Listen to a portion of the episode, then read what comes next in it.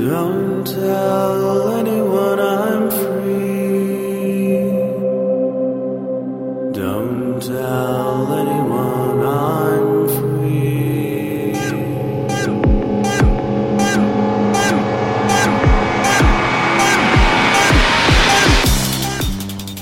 Hello and welcome to BSD Talk number 217.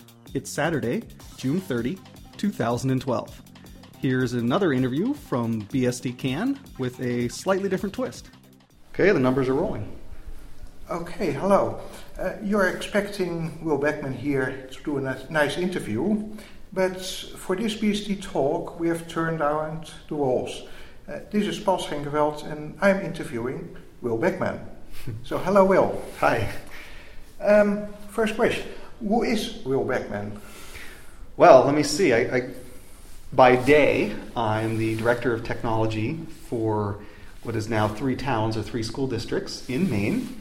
Uh, basically, it's a school system, kindergarten through 12th grade, that um, is sort of, you could almost call it a single school system, but actually, uh, they have their own school boards and slightly different technology teams and everything like that. And it, we've only been together as three towns for a couple years, so there's a, a fair amount of integration work going on trying to get all the systems and networks together.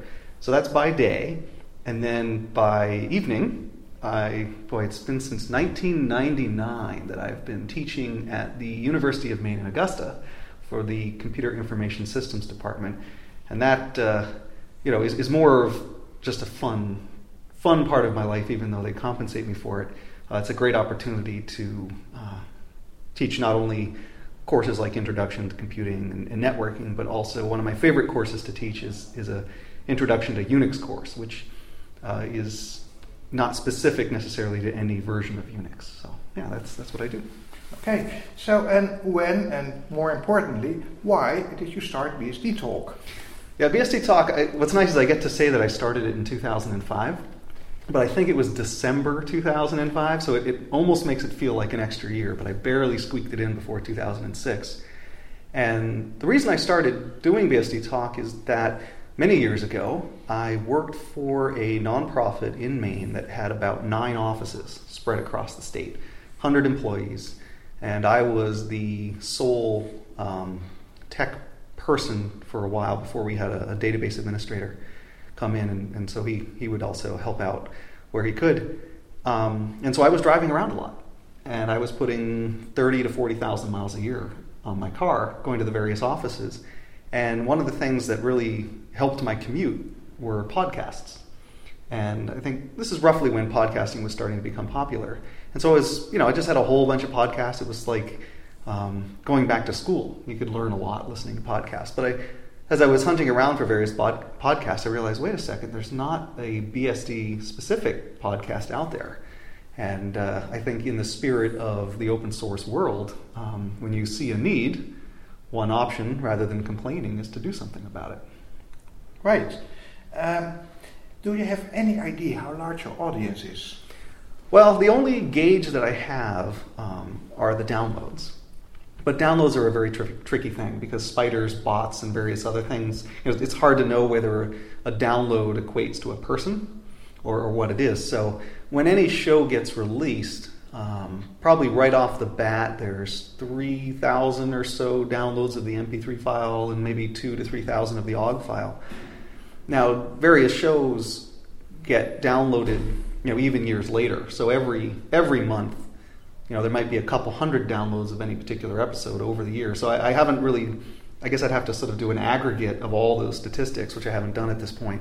Um, so yeah, it's, it's really, really hard to tell. Okay. Um, how do you get your victims? Oh, let me rephrase. how do you get the people you want to interview? Yeah, and you know, sometimes like at conferences like this, I'm able to just uh, hide around corners and, and ambush people and ask them for interviews. The other thing that I'll do is read the project websites or um, like the FreeBSD newsletter and, and, try and find projects that are of interest to me.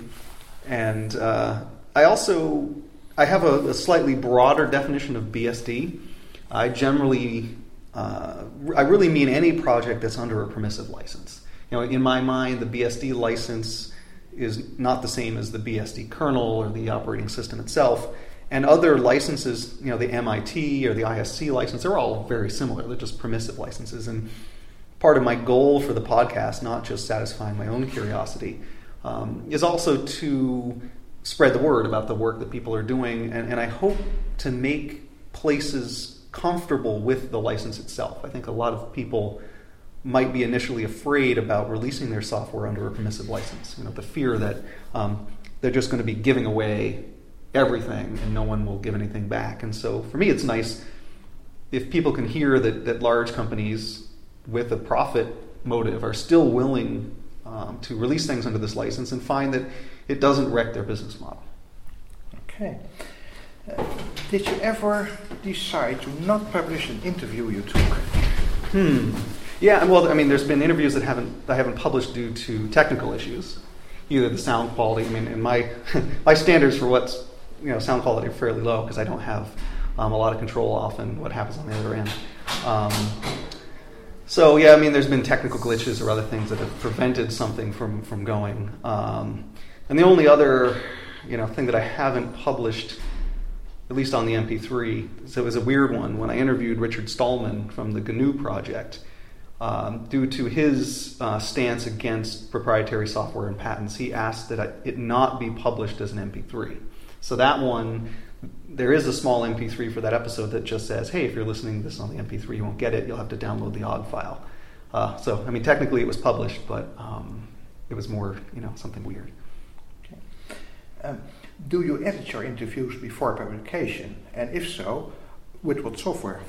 Yeah, I, I, do edit them, and you know I think editing interviews is always uh, a tough call because one, um, you have to be careful that you don't edit it in such a way that you change the meaning or the intent of what people were talking about, and so you don't want to uh, twist their words through editing.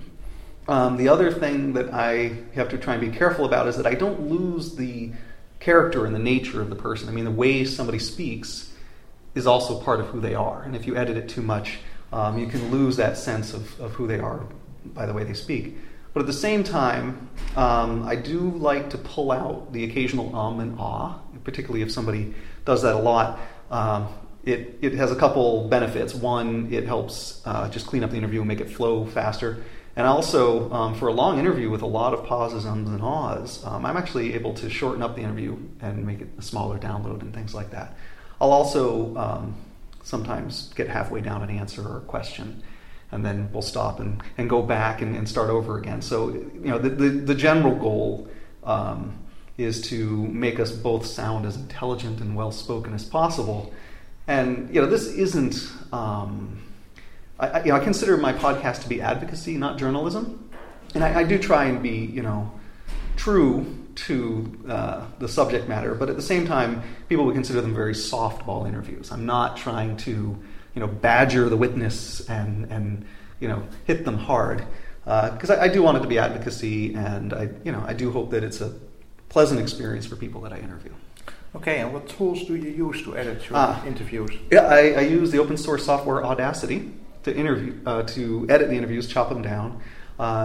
And a couple years ago, um, there's a, a website um, or a group of people that do podcasts, and it's called the Conversation Network. And they released a really nice piece of software. Uh, it's based on Java, so it, it is relatively multi platform, and it's called the Levelator. And what that does is help. Um, basically, a lot of people will use compressor limiters during, during an interview, and what the Levelator does is essentially is a compressor limiter uh, that happens after the fact. Uh, for relatively clean audio, it works pretty well. If you have a, a, a, lot of noise in your audio, then you can sort of get this um, I'm by the ocean sound to it, where the noise level, you know, as it brings up the volume for someone who's speaking quietly, it brings up that noise, and then when the loud parts come in, the noise goes up and down. So I can't always use a levelator. It's, it's, it is frustrating when I'm not speaking with someone face to face you know, where we're doing it over the phone or Skype, and then it might be going to their cell phone, and then they have a Bluetooth headset, um, and they happen to be wandering around a conference, a noisy conference floor. I really don't have a lot of control over the, the environment on the other end, and occasionally network uh, issues can happen in the middle. Uh, I was just recording one the other day, and Skype just started going crazy on me, and it's it's tough. I know some people um, in the comments have said that I, you know, if the audio quality is that bad, I shouldn't publish it because it just annoys them. And uh, yeah, I, you know, my apologies to the people who um, have low tolerance for poor audio. I guess. Okay. Um, who is at the top of your list of people you've always wanted to interview? Wow. Um, in that, you know, I guess there's a, the dual purpose of the podcast. Um, you know, looking back and, and also looking forward. Uh, so, you know, I haven't interviewed every person involved with the original development of, of BSD. You know, let's say Bill Joy from Sun Microsystems, um, or formerly of Sun Microsystems. I, you know, I'd love to hear that that story.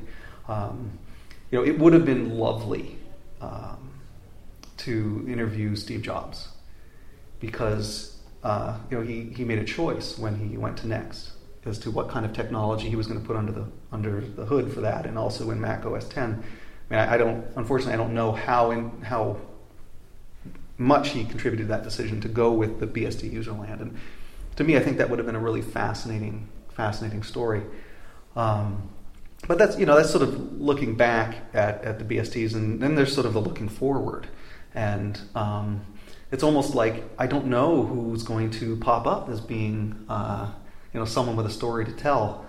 Uh, you know, I think any of the project leaders and also the people who are just contributing little things um, are, are, you know have a valuable thing to tell. So uh, I don't know if I have a specific list, particularly because some people are, are, really reluctant to talk. You know, they're they're they're very modest and they don't necessarily feel that um, they want to put themselves in the spotlight. So, but really, end users, people who work on documentation, um, it'd be fun to do an interview with somebody that really dislikes the BSDs. You know, that, that would be something fun and interesting to do. So. Okay. Is there anything worth knowing about BSD Talk that you'd like to tell?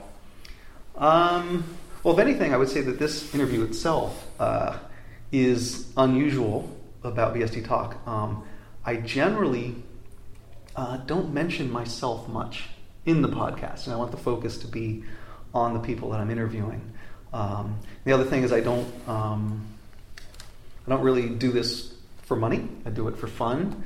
Uh, I just go to the the conferences at, on vacation time usually. Uh, this isn't sponsored by anyone. I don't do any AdSense. Um, it's you know sort of my way of, of giving back to the people that are, are working so hard. I, I, feel that if you're if you're not paying in money for your software, at least for me personally, I feel that I'm obligated then instead to pay with time. You know, if, if I encounter a, a bug or, or something that doesn't work, rather than throwing up my hands and saying, "Oh, this is terrible, it doesn't work," I feel well. My obligation is to try and help um, submit a good patch, or in this case, you know, do a podcast. Um, so I think that's sort of the general thing about BSD is it's just this is just something I do for fun, and uh, you know, it's it's been a great experience for me, and I'm really um, surprised and, and, and, happy how willing people have been to speak with me, and it's just a, a great community. Okay, so how did it feel? Uh, how did it feel to answer the questions instead of asking them?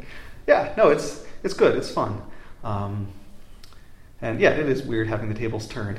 Uh, and I just uh, well, thank you for for um, being uh, easy on me during during this interview also. So.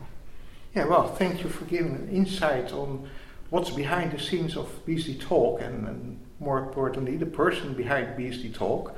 It was, it was very nice interviewing you, and uh, I'm looking forward to all, all, the next interviews that are on BSD Talk. Great. Thank, Thank you. you. If you'd like to leave comments on the website or reach the show archives, you can find them at bsdtalk.blogspot.com. And if you'd like to send me an email, you can reach me at bitgeist at yahoo.com. That's B I T G E I S T at yahoo.com. Thank you for listening. This has been BSD Talk number 217.